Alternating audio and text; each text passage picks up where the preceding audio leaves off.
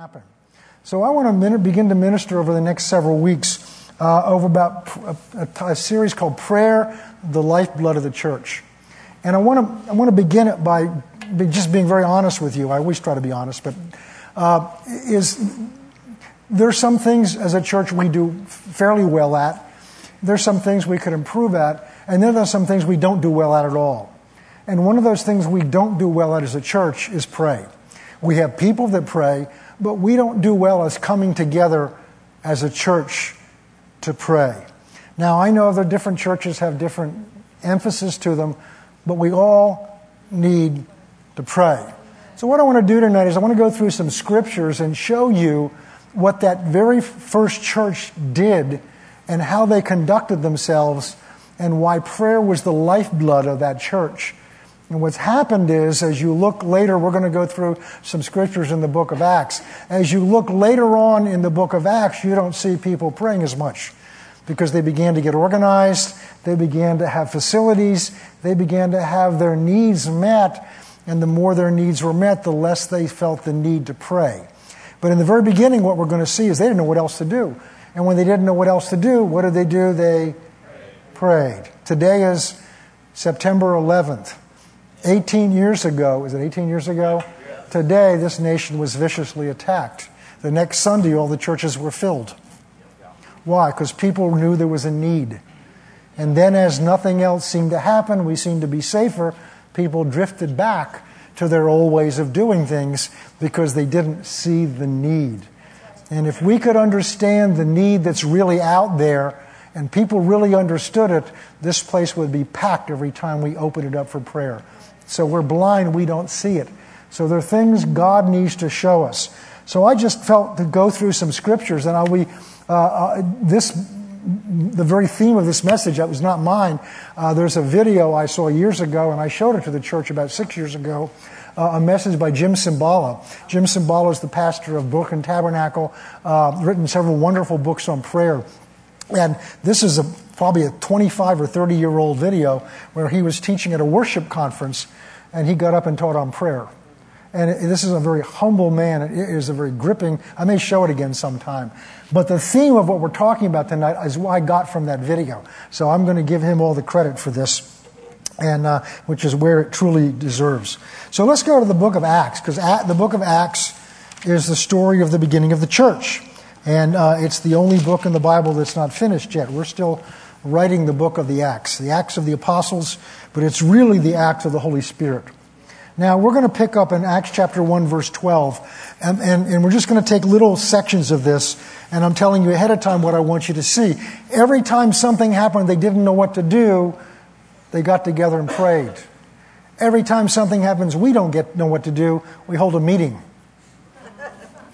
or we appoint a committee. And I'm not just talking about, I try not to do that too much here, but we do that sometimes. But churches appoint committees. They do studies. They get, they get, they attend seminars. I heard uh, one wonderful pastor talk uh, at a conference for Lafayette Scales, a pastor's conference. He said, what most pastors' conferences are is people who haven't spent the pastors who haven't spent the time to pray go listen to pastors who have spent the time to pray to tell them what God's saying. I'll say that again because it's easy to miss. Pastors who haven't taken the time to pray spend money to go to a conference to listen to other ministers who have spent the time to pray who tell them what God is saying, whereas they could have spent the time themselves to find out what God's praying. I can tell this is going to be a popular subject tonight. Praise the Lord. Hallelujah. Acts chapter 1. Now, here's the scene. These are the 11 apostles that are left along with others like Mary and some of the others that have been traveling with him. And Jesus has just been crucified, terribly beaten, crucified, raised from the dead, walked among them on and off for about 40 days, and now he's just been physically taken up into heaven, and they stood there watching, and an angel appears and says, What are you looking for? Why are you looking for the living among the dead? Oh, no, that's, excuse me, that's in the, in the, in the garden, in the, in the, uh, the, um, the gravesite. And they're looking up, and, and, and then Jesus has told them what to do. So now they go back and gather together. Now we know what happens because we've read chapter 2 And you have read chapter 2, haven't you? And chapter 3 and chapter 4 and right on down. They didn't know that was going to happen. They didn't know what to do. All they knew is their leader was gone. There were things that happened that they saw with their eyes, but some of them were still having trouble grasping it. Because even when he was raised from the dead and he comes on the mountain to ascend, in Luke's version, I think it is, he has to rebuke them because some of them still don't believe. And so now you've got to imagine the confusion, let alone the fear. Because the Roman soldiers may be looking for them, they're hiding out. And they're hiding together in this room. Now, we need to relate to that because we're often in situations where we don't know what to do. It's just, to them, it was obvious. They didn't have somewhere else to go. They couldn't Google, what do you do? They couldn't ask Siri, what do you do in this situation? There was no Google, there was no Siri, there was nothing except each, uh, all they had was each other. And I've said this so many times. I believe with all my heart we're coming to a place where all we're going to have is each other. So we better learn how to do things together. We better learn how to do life together. We better learn how to pray together. We better learn how to worship together. We better learn how to help one another together. We better learn how to become more committed together than we already are. And I'm talking to me as well as you because there's, we better get ready because there's coming a time when that, we're, all we're going to have is each other yeah. and Jesus. But according to the Word of God, each other and Jesus is enough. Jesus without each other is not enough. And each other without Jesus is enough. But we've got to have Jesus and each other. Isn't that what Jesus said? All the commandments are reduced to this. You shall love the Lord your God with all your heart, with all your mind, with all your soul. So we need Him. And the second commandment is like this you shall love your brother as yourself. And then he went on and raised it to another level when he was meeting with the disciples. He says, This is my commandment, not suggestion, not good idea, but this is my commandment that you love one another. And then he makes it clear, as I have loved you. Amen. Remember the movie The Passion of the Christ? Yeah. There's a very powerful scene in there where Jesus has been, has been beaten, he's been scourged, and he's carrying that cross towards, uh, towards Golgotha. And he's, he's, he's weak and he's falling down, and there's a scene, and I don't remember exactly, where he's looking over at whether it was his mother or some, one of the disciples who are looking at him, and it flashes back, I think, to the scene where Jesus, this is this commandment. This is my commandment that you love one another as I have loved you. And here is the tangible evidence of how far he was willing to go for them. And that's what we're commanded to do for one another. And yet we get in strife with each other. We get petty peeves with each other.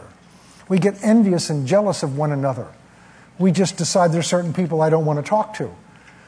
And we do that with each other, and yet that's because we do really not understand who we are we are together the body of Christ. Together, not individually, together we are. And the body has got to learn to work together, to serve together, to love together, to worship together, to help one another together, or else we're not going to accomplish what we're here to do. And as we've just read earlier, there's going to come a day when each one of us gives an account for our part, whether we did our part, whether it was gold, silver, um, straw, hay, or stubble. And whatever was not of God is going to get burned up. Whatever is not pleasing to Him. That's another message for another day. Anyway, that's the background here. So we're going to pick up in verse 12 and see what they did. And they returned from Jerusalem from the mount called Olivet which is near Jerusalem, a Sabbath day's journey. And when they'd enter into, when they'd entered, they went into an upper room, the, the upper room. This is where they had had, uh, had celebrated the Lord's table together. And they, where they were staying, Peter, James, John, Andrew, Philip, Thomas, Bartholomew, Matthew, James, the son of Alphaeus, and Simon the Zealot, and Judas, the son of James, not Judas Iscariot. And they all continued with one accord, what? In prayer and supplication. They didn't know what to do. So, what did they do when they didn't know what to do? What did they do when they were threatened? They came together and they prayed in one accord with supplications, and the women and Mary, the mother of Jesus, as when his, with his brothers. And so, uh, uh, what happened is this began to create an atmosphere. And this atmosphere was maintained until the day of Pentecost. And now we'll go to Acts chapter 2, verse 1. And on the day of Pentecost had fully come, they were all here, still in one accord in one place. So I believe what was happening is this atmosphere of prayer was continuing. So it wasn't like they had a one night prayer meeting and said, well, we did it and it didn't work. Nothing happened. So let's go figure. They prayed because that's what Jesus told them to wait in Jerusalem until they were endued with power from on high. They had no idea how that was going to happen. They didn't understand what it was or what it meant. All they knew was they were to expect something. And so they came together to wait together and to seek God together in order to wait until that happened.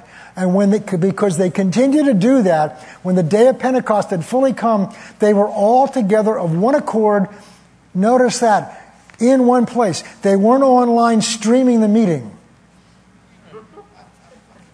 They weren't downloading last week's episode.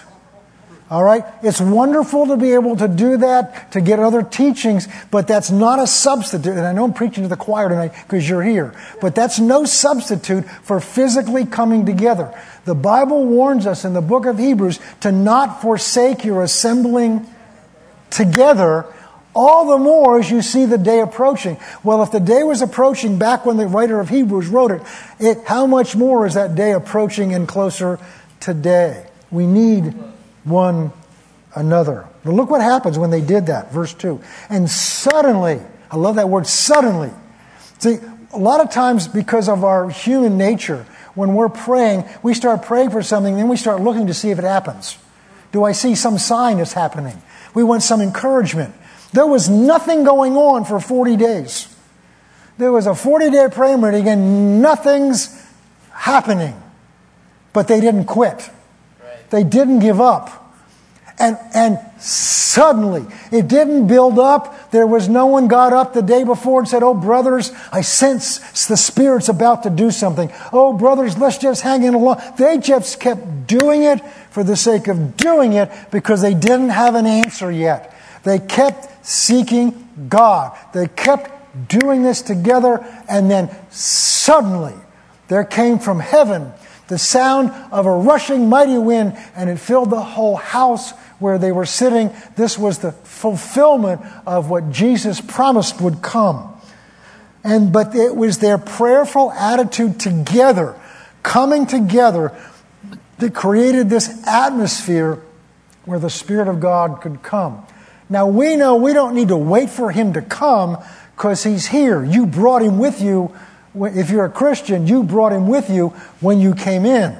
So he may be in the room in us, but he's not moving among us because we're scattered all over the place. There's no unity here. Eh, notice it says twice. It says here, and it said back in when they first came together, they were together of one accord. That means they had a joint purpose. There was a sense of unity among them. There was a sense of binding together. Now, part of that came because they knew they needed each other. If you've ever been in a situation where you were with a bunch of strangers, uh, there was a, uh, uh, when I was in college back in the 60s, 1960s, not 1860s not back in the, in the 60s, there was a blackout in, in, in the whole Northeast. Anybody old enough to remember when the Niagara power grid shut down and there was a power, and it was at, it was at rush hour. So people were getting on the elevators in these high, high-rise uh, office buildings. They got on the, expecting a, you know, a 30-second ride to the bottom, and they were there for six hours with people that they just stepped into an elevator with, and may, may not have known when they got in there, but I guarantee you they knew when they got out because they had one thing together in common. They were stuck in the same elevator and they all wanted to get out. All the more as the hour went on and the no air conditioning, no air circulation, and this is already at the end of the day, and their seven hour deodorants beginning to run out. You know, they have an incentive together to get out. So I am sure they began to work together because they, had a, they knew they had a common need. And the problem today is the church doesn't understand we have a common need because we're all so busy with our own needs and we have so many of our needs already taken care of, we don't realize that there are some real needs out there that we have, we don't realize we have because we're so comfortable. And that's the value of persecution. It's not fun. That's the value of tribulation because it helps you find out what your need is and that we need one another. Now, the opportunity that we have is to learn some of these things before we get into that situation and not have to learn them while we're in that situation. And maybe if we learn them before we get into the situation, we won't have to get into the situation. All right. So the result was a great revival, a great outpouring of the Spirit. And, and we're going to go down now to verse 41.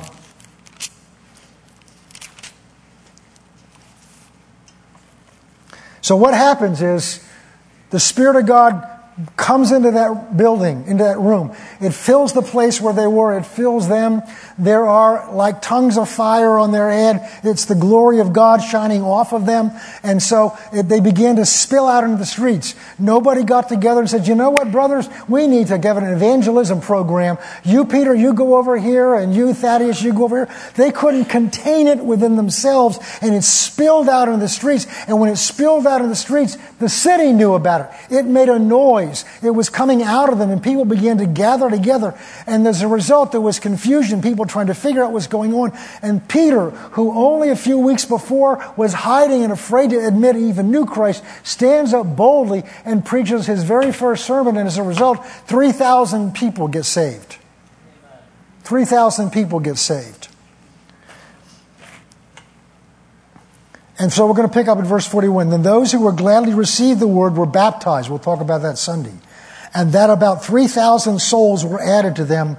And they continued steadfastly in the apostles' doctrine, that's teaching, fellowship, that's coming together, in the breaking of bread, that's the Lord's table, and in prayers.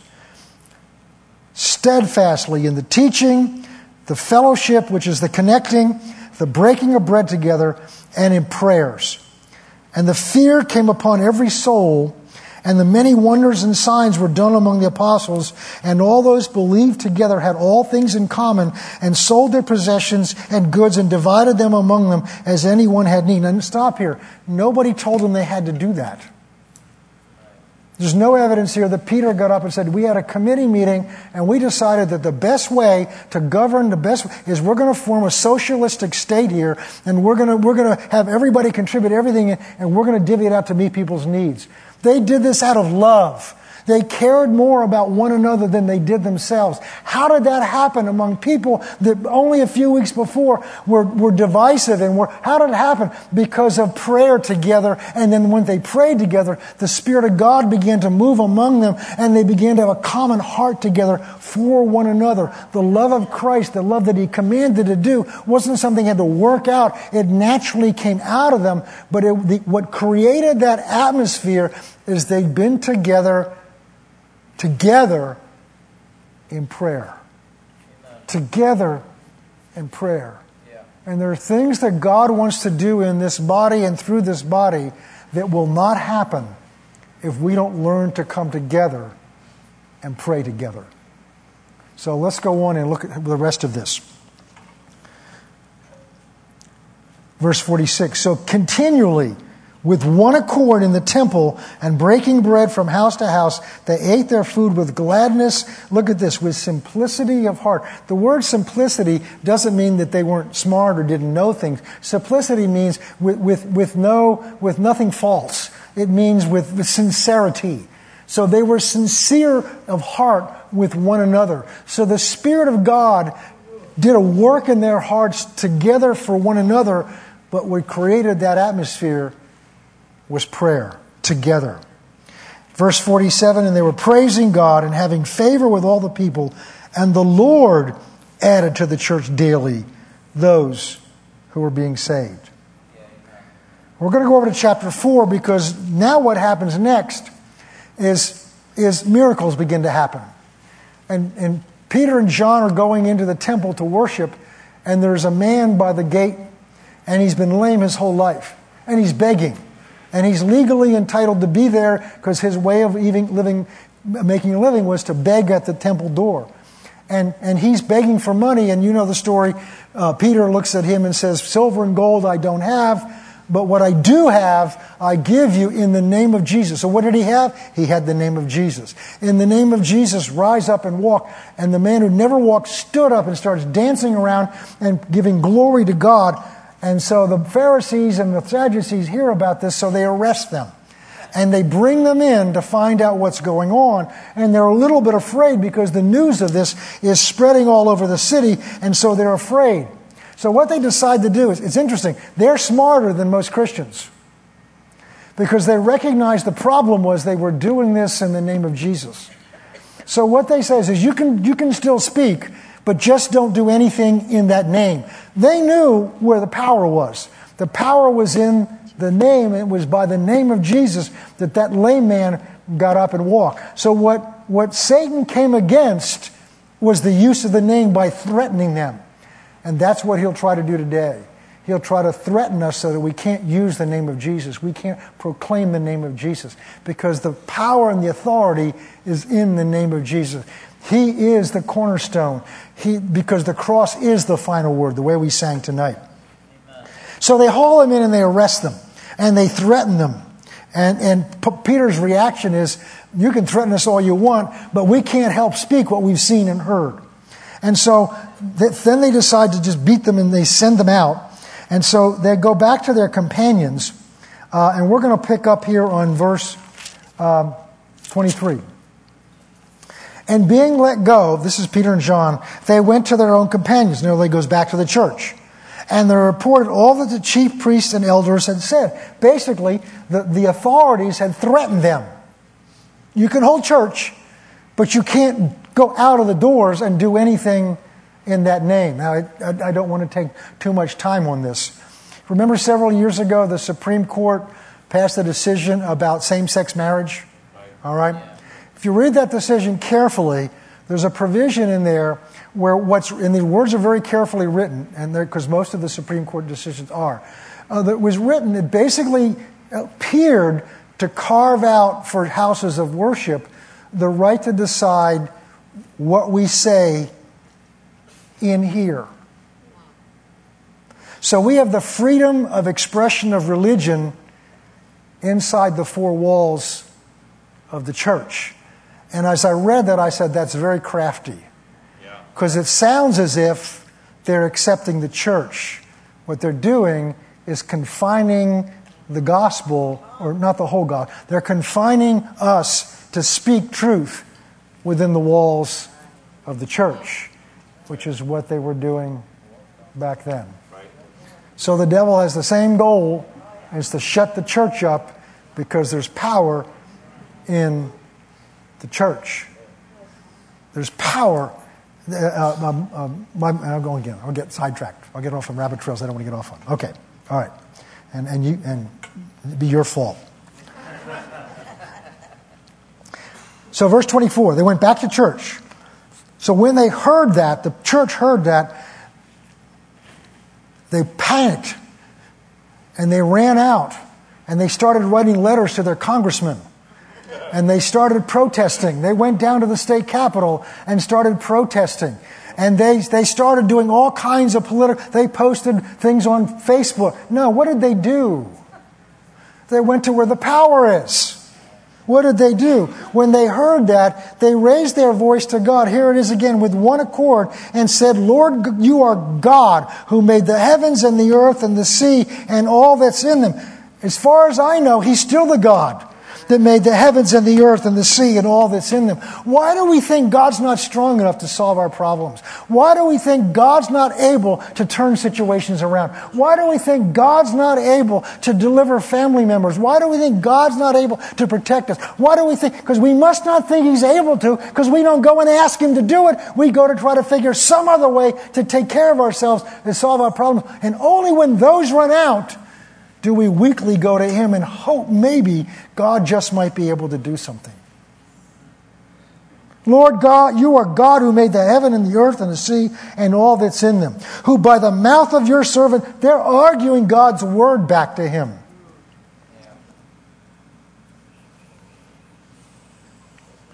I just, I'm getting little rabbit trails, but I can't, I can't go down them who by the mouth of your servant David has said, Why do the nations rage and the people plot vain things? And the kings of the earth took their stand, and the rulers gathered together against the Lord and against his Christ. For truly against your servant Jesus, whom you anointed, both Herod and Pontius Pilate, and the Gentiles and the people of Israel were gathered together to do whatever your hand and your purpose determined before to do. Now, Lord, look at their threats and grant to your servants. Notice what they're praying for. They're not asking for protection. They're asking that they may have boldness to speak the word.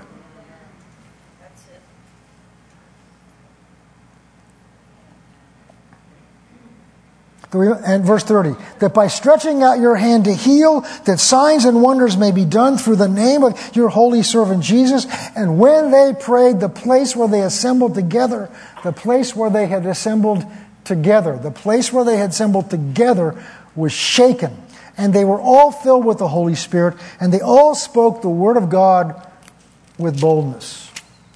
Now we're going to go over to Acts chapter 6. Again, they had no manual on what to do. None of Peter, James, and John hadn't gone to seminary. They hadn't taken church building courses. They did not know what to do. And the people, and then they didn't pretend they know what to do. If you want to get anywhere in prayer, you've got to be honest with God. Okay? Because I'll let you in a secret. If you promise not to tell him that I tell you, he already knows. When you get honest with God, is not when God finds out what's really going on with you. It's when you find out and when you admit it to Him. But something happens when you admit it to Him. Like, God, I don't know how to do this. Or, God, I don't want to. You know, God can handle that. I don't like that. I don't want to do that. But I'm willing to be made willing. It's when we harden our hearts. It's when we refuse to face the truth. That's pride, and God has, can't work with pride. In fact, it says He rejects the proud and He gives grace to the humble. Humble is somebody that says, I don't know what I'm doing. I have no idea what I'm doing. I don't know, but we need you. There's, I didn't have time to get into it tonight, but there's a great verse, chapter in, in, in uh, Second Chronicles 20 uh, when Jehoshaphat is attacked. Israel, uh, Jerusalem is attacked by three armies, and Jehoshaphat, Jehoshaphat calls the whole city together, and he just gets open before God. You know, this is what's going on, and we don't know, we've never been here before, and we don't know what to do, but our eyes are on you. And God gave him an answer of what to do. And so God knows we don't know what to do. God knows where we are. We need to be honest with ourselves and with God about where we are. And that's an important part of where we are as a church, which is why I'm telling you that I don't believe as a church we're a church that really prays. We are people that pray. Some pray more than others, but we do not know how to pray together as a church. And so, but by being honest before God with that and asking God to help us, God can work with that if we're sincere and truly want to learn. And so I'm saying this to you tonight because you're the people that come okay? And because you're the people that come, you have a commitment and a heart that's beyond people who are too busy to come and have other excuses to come.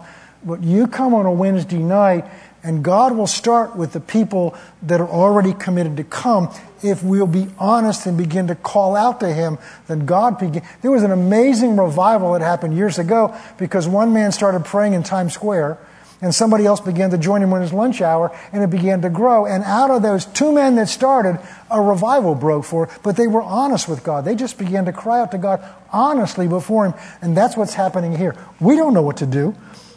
And so the Lord began to answer that. So now we're going to move forward into Acts chapter 6. What's happened now is the church continues to grow. And now, because the church is people that are working together and living together, you get disagreements. And now what you've got is you've got a racial issue coming in the church.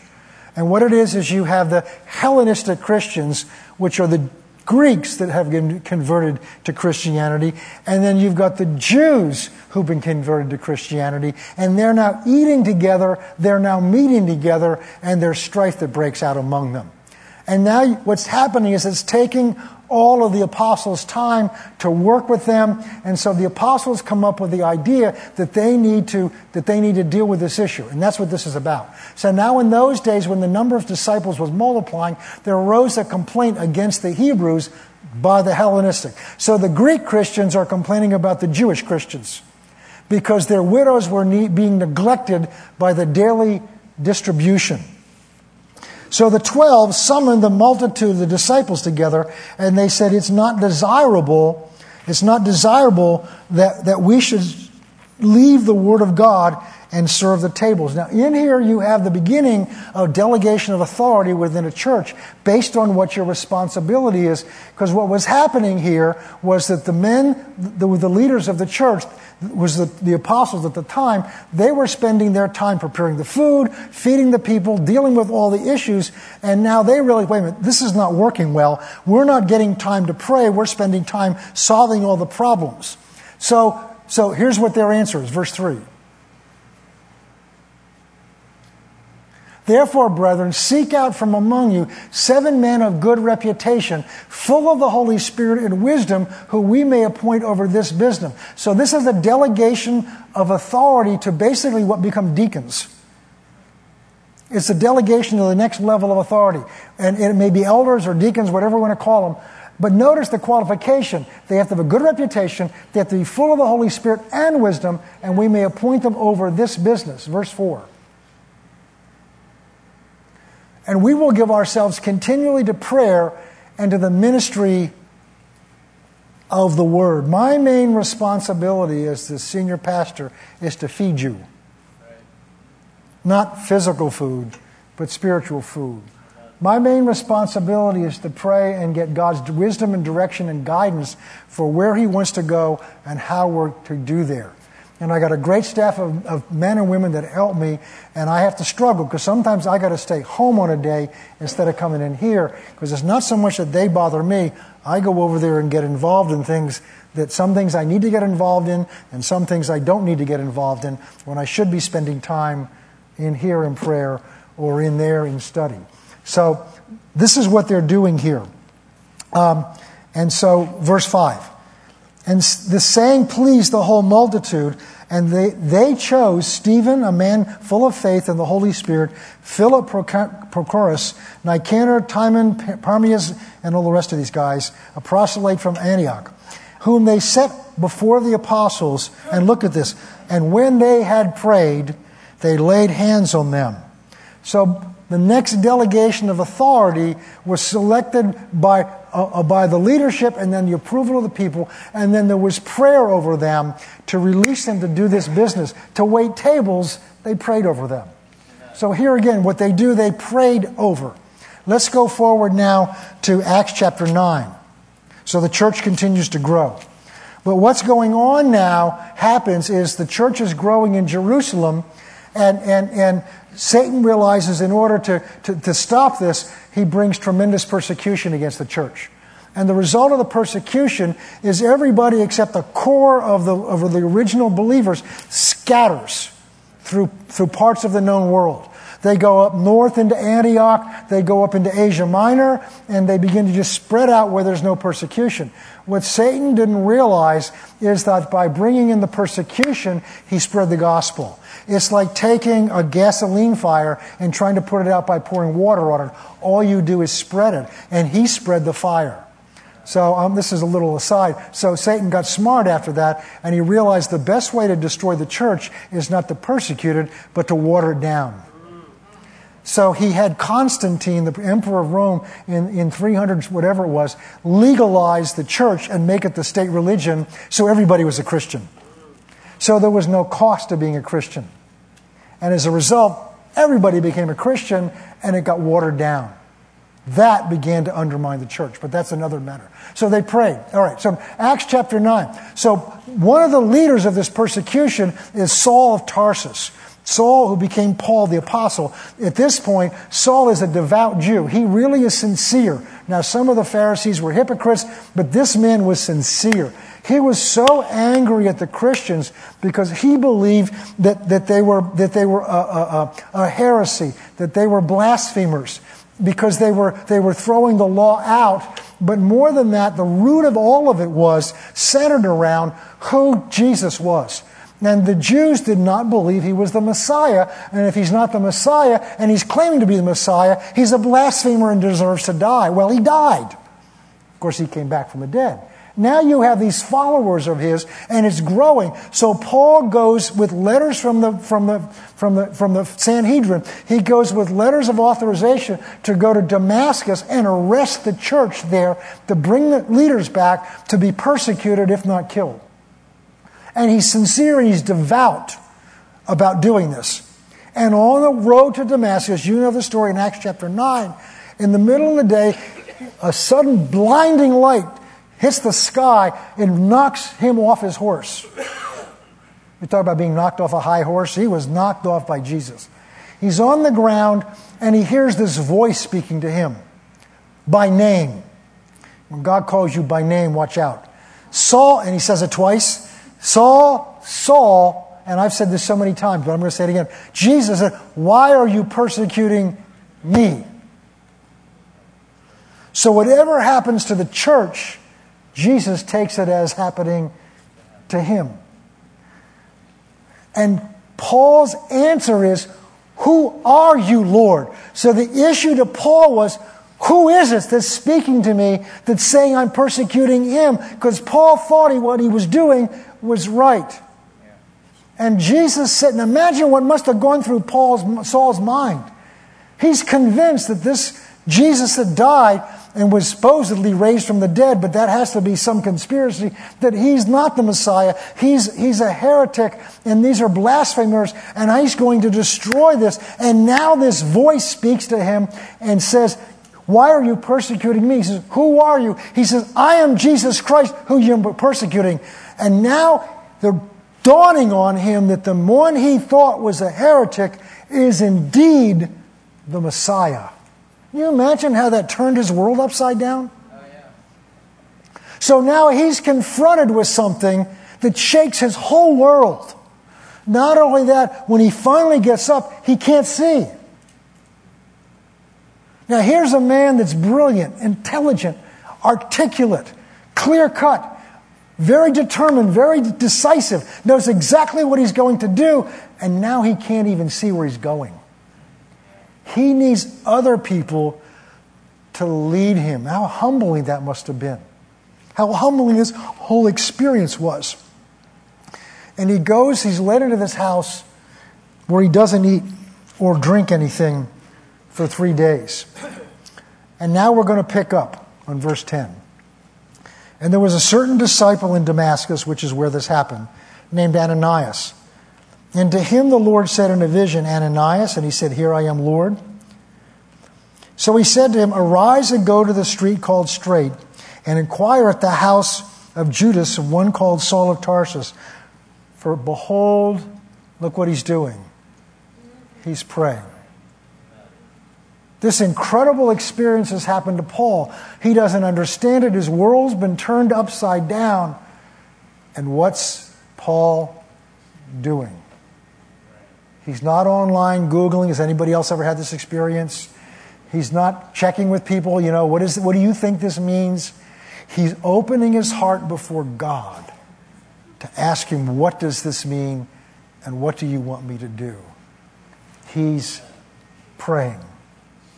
And in a vision, he has seen a man named Ananias coming in and putting his hand on him so that he might receive his sight. So that when so Jesus showed Saul what was going to happen, so that when it happened, that was further confirmation that Saul had truly heard from God. But Saul was only knew that because he was praying. Let's go to Acts chapter 10. So, what we're seeing here is how God makes major changes in the direction of the church happens when people are praying when people are praying. Now we're going to see another dramatic change. Because up until this point, the prevailing view is that, is that Jesus is the Messiah, which obviously we know is true, but that he's come for the church, which is what the Old Testament prophets said he was coming for, but the church was the Jews. And so Peter is waiting for lunch to be prepared in Acts chapter 10. And something's already gone over in Caesarea. And we're going to pick up here in verse uh, 9. The next day, they went on their journey and drew at city. Peter went up on top the housetop to pray about the sixth hour, which is noon. And he became hungry and wanted to eat. Oh, about verse 9. The next day he went up on the, because I, I, skipped right over it. He went up, verse 9, he went up on the house. I'll read it over here. He went up on the housetop to do what? Pray. To pray. Now, he's not praying for some great revelation. He's not praying for God, do you want to make some major change in the church? He's waiting for lunch to be cooked. So he's got nothing else to do but wait. He's hungry, but what's he doing? He's praying. So you don't never know when God's going to speak to you. You never know. It could be in the car, it could be in the shower. I've had God speak to me at the weirdest times, and, and, but I pray at the weirdest times. I don't just pray in here. I talk to Him in the car, I talk to Him in the shower, I talk to Him uh, doing, driving, all kinds of things. I talk to Him, and most of the time when God speaks to me, it's not just in here on my knees. But I believe the time in here on my knees, the time in the morning when I pray to Him, sets a stage where God can speak to me at any time. So here he is. It's lunchtime. They're cooking downstairs. The smell of the food's coming up through the floor, through the ceiling, and he's praying. But look what happens. Verse 10. And he became very hungry, wanted to eat, and while they were made ready, he fell into a trance. Verse 11. And saw heaven opened, and an object like a great sheet bound at the four corners, descending and coming down to earth. Verse uh, 12. And in it were all kinds of four footed animals of the earth, wild beasts, creeping things, and birds of the air. And a voice came to him, Rise, Peter, kill and eat. And Peter said, Not so, Lord, for I've never eaten anything common or unclean. And the voice spoke to him a second time and says, What God has cleansed, you must not call common. And this was done three times and was taken up into heaven. Now, what goes on and happens is Peter's wondering, What does this mean? And in the meantime, what happens is three men show up and knock at the door. Because what's happened over in Caesarea is God has appeared or spoken by an angel to a, to a, a Roman uh, officer, Cornelius, and who's been, who's been seeking God. He's not a Jew, he's not a Christian, but he's been seeking God, and God sends an angel to him to change the whole direction of the church telling him to send messengers to go ask for Peter, who's praying, because Peter has the words you need to hear. So these two men, God brings together, but they're both praying when God talks to them to do this. So, what comes out of this? This is the birth of the Gentile church. Because what God was trying to get through to Peter is everything you've learned your whole life that, that, that God has a covenant with the Jews and everybody else is unclean. You cannot call anymore unclean what I call clean. So the church is not just for the Jews. I want you to bring it to the Gentiles. But he could only hear that because he was in prayer. Cornelius could only hear from God because he'd been in prayer. So here, this change in the direction of the church only happens because people were in prayer. The last one we're going to look at quickly is in Acts chapter 13. This Saul of Tarsus, it's a long story. There's about maybe 10, 12 years that have happened in between now. He just kind of went off and was tearing the church up a different way now by preaching the gospel, and people were scared. Imagine having now Paul stand up in your church. This was a man that came only a few weeks ago with letters to arrest you and take you to jail, and now he's going to preach the gospel. You may be a little suspicious of what he's doing. All right? So it took a while to work all this out. But now, Paul, we're in Acts chapter 13, and he's in Antioch. The church was at Antioch, and there were certain prophets and teachers Barnabas and Simeon, who's called Niger, Lucius of Cyrene, Manaen, and they were, uh, who had been brought up with Herod the Tetrarch, and Saul. And as they ministered to the Lord, that's pray and worship Him, and fasted, the Holy Spirit said, Now separate to me Barnabas and Saul for the work to which I called them. Now, we didn't read it. I did it Sunday. But when was Saul called? He was called back in that church, that, in that house, in the very beginning when he was sent by Ananias. Ananias was sent to him while he was praying. Remember, Jesus said to Ananias, I must tell him the things which he must go through, what he's called to do. So Saul received the call way back then. 10 to 13 years later, he's now released into that ministry, and that's a whole lesson in and of itself. God had to use those intervening years to prepare him. There's a progression in ministry. There's the call, there's the preparation, and then there's the time when you're released.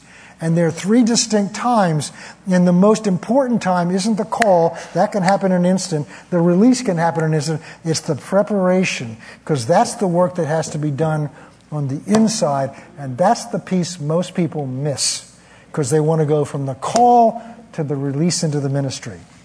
That's another side lesson. But why, did it, why could this happen? Because they were together and they were praying and they were ministering to the Lord. I want to end this time tonight by praying. I want to first of all spend a few, just a minute or so um, by thanking God. Here we are 18 years later after December, September 11, 2001, and we've not had another attack. And I'm sure there's story after story after story of attacks that were planned that got exposed and thing. And I am convinced without a shadow of a doubt it's because people have prayed. Yes. I've read accounts of how, and I mentioned this last a couple weeks ago. I've read accounts of how how groups of Christians in England, especially in other places, were praying during World War II, and that the reason that war was won was not just because of the soldiers, because there were people praying. i am a stu- history of, student of history, and I've read many accounts of situations that happened that should never have happened, and situations that didn't happen that, sh- that should have happened, that turned entire battles around. And I'm convinced that because people prayed. People prayed. Revivals have happened, but people prayed. Nothing, God cannot do anything. We'll talk about this in another week. God cannot do anything unless people pray. He needs us to pray so that He can do what He wants to do.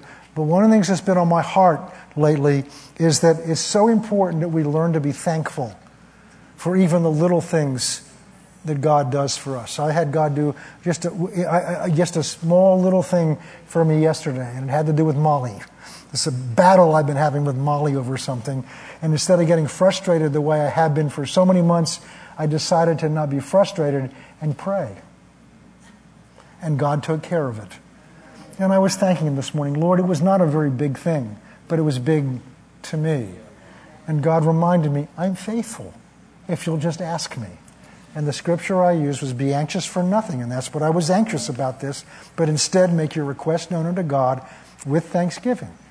And then the peace of God that passes understanding. So I decided I'm going to act on the word. I'm not going to be anxious about this. God, it's your problem. I'm doing what you said to do, and He solved it for me. And I was just, but I was so thankful.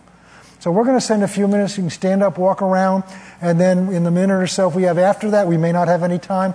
But what I want to do is in these sessions we're going to do for a little while, we're going to have some teachings, and then we're going to have a little bit of time of prayer. I spent a little more time today because I wanted to introduce what we were doing. But I want to see, um, I believe God wants a momentum to begin here so that when we come into our regular prayer nights, there's a momentum going forward. And you people are so important for that because you're the ones that are here all the time. And we can begin to carry this momentum over over and as other people begin to go. So let's just stand for a few moments. And Father, you can give God thanks any way you want. And I'll just leave my mic on and do it my way. So, Father, I just thank you so much for how good you are. First of all, I come to you, Father. And I just want to admit to you, I am the one that's in charge, the leader here. I'm the one you've put to be responsible here. And I thank you that you've been given us grace to do many things. And I know the grace is here, but Father, we have not really become a church yet, a church, a praying church. And we need to be in the times we're living in right now.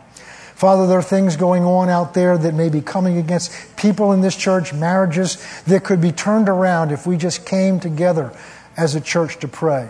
We thank you so much, Father, for last Wednesday when we were here. We thank you for the presence of your Spirit and how you reached out to those students and even moved among the students and some young people, Lord, to begin to move out. And we just thank you, Father. Now we're asking you to, to keep that momentum going, Father. Keep that momentum going. May you bring to our hearts and to this place, in this place, and especially in our hearts, that spirit of prayer, Lord, that you begin to take hold of our hearts and grip our hearts. And we want to thank you for what we believe you began last night, last week. Lord, we can't do this in our strength. We can't do this by whipping it up and by emotions. It's got to be done by your Spirit, Father. It's got to be done by your Spirit.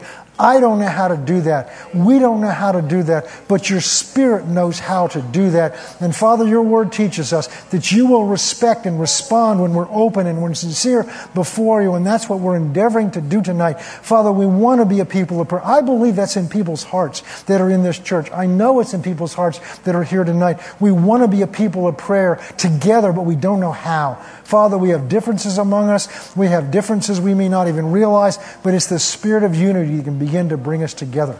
So we're asking you to do that. I believe you're stirring it in my heart and other people's hearts now for a reason, that this is the time. And so, Father, we're asking you to do that, that, that what began last week will not end, that it will continue to grow and move among us, Father. And I thank you for that grace. Father, this is, this is September 11th. This is a day where we stop and remember the horrible attack that came against this nation uh, 18 years ago and the lives that were destroyed, innocent lives on their way to work, on their way traveling places. Lord, and, and it wasn't just the terrorists, it was Satan came in to try to destroy this nation because this nation, Satan hates this nation because this nation has funded the gospel around the world. This nation has blessed its enemies. This nation has sent its sons and daughters to spill their blood on foreign shores to save and rescue others, Father. This nation has been a godly nation, and there's an ungodly attack against this nation to weaken us and to destroy us, Father. And it's the church that must stand up. It's the church alone that has the power to stand up. The answer is not in our legislation. The answer is not in our Congress, although we pray for good congressmen. We pray for good leadership leadership because your word tells us to, to. But the ultimate answer has got to be coming from you and the power of God to turn this nation around and to change it. But the church has to be turned around. We have to be turned around. We have to become more consecrated, more committed in a society that's not committed to anything but self. And so we call upon you and ask you to do these things. But we want to pause tonight and we want to thank you, Father. Thank you for 18 years of peace. Thank you for protecting these shores for 18 years. We don't know or begin to know the ways in which you've done that. But we have to believe, Father, it's because there have been people praying and seeking you, have been faithful to do that. Well, we want to join together with them tonight because we don't want to ever assume that we're safe because we have 18 years of peace. We want to never assume that, Father. The reason we've had peace is because of you and because of your protection. And so we thank you for that tonight. We praise you for that tonight. You've proven what you can do. You've proven how you can keep us. You've proven that Psalm 91 is the truth, that it is the Word of God. And we stand on Psalm 91. We stand on your protection. We stand on your protection for our families, for this church, Father, as, the, as, as things may change in this nation, and we hope they don't. But if they change, that you would continue to protect your people. Father, we thank you. We live in a nation now that has violence, that in every place that it has it in malls. It happens in places that should be peaceful. It even has us in houses of worship. It has us in schools with small children, Father. Satan has come in and tried to kill and to destroy. And we pray for, for protection, not just over this house, but over all the houses of worship, especially in our area, that you would continue to protect us. And Father, although we take natural prudent steps to provide natural, prudent protection here, we recognize that the only ultimate protection we have is from you. We can't catch everything. We don't know every scheme, but you do. We pray over those, Lord, that are serving in our security, Father, that you will give them supernatural gifting, that they will have a sensitivity to your spirit, Lord, to be able to pick up on things, that all of us will be sensitive. And we thank you, Father, for your protection. We thank you for your protection. We thank you for your protection. And now, Father, we come along behind what was prayed last week. And we just thank you, Father, that you've heard the the cries of our students. You've heard the hearts, Lord, of our leaders that are praying for our students, praying for our teachers last week, Father, for this school year, for their protection. We pray for their provision, that they be able to grow and learn and grow up and do the things you've called them to do. And Father, we just continue to water those prayers that were prayed last week. We continue to water them by thanking you that you have heard us, that you're at work doing those things, whether we see them right now or not. We thank you that you are at work to do those things, Father. We thank you that you are at work to do those things. We thank you that you're at work to do those things. We thank you that you're at work to do those things. We thank you for the things we haven't seen yet because you do hear our prayers. You do answer our prayers.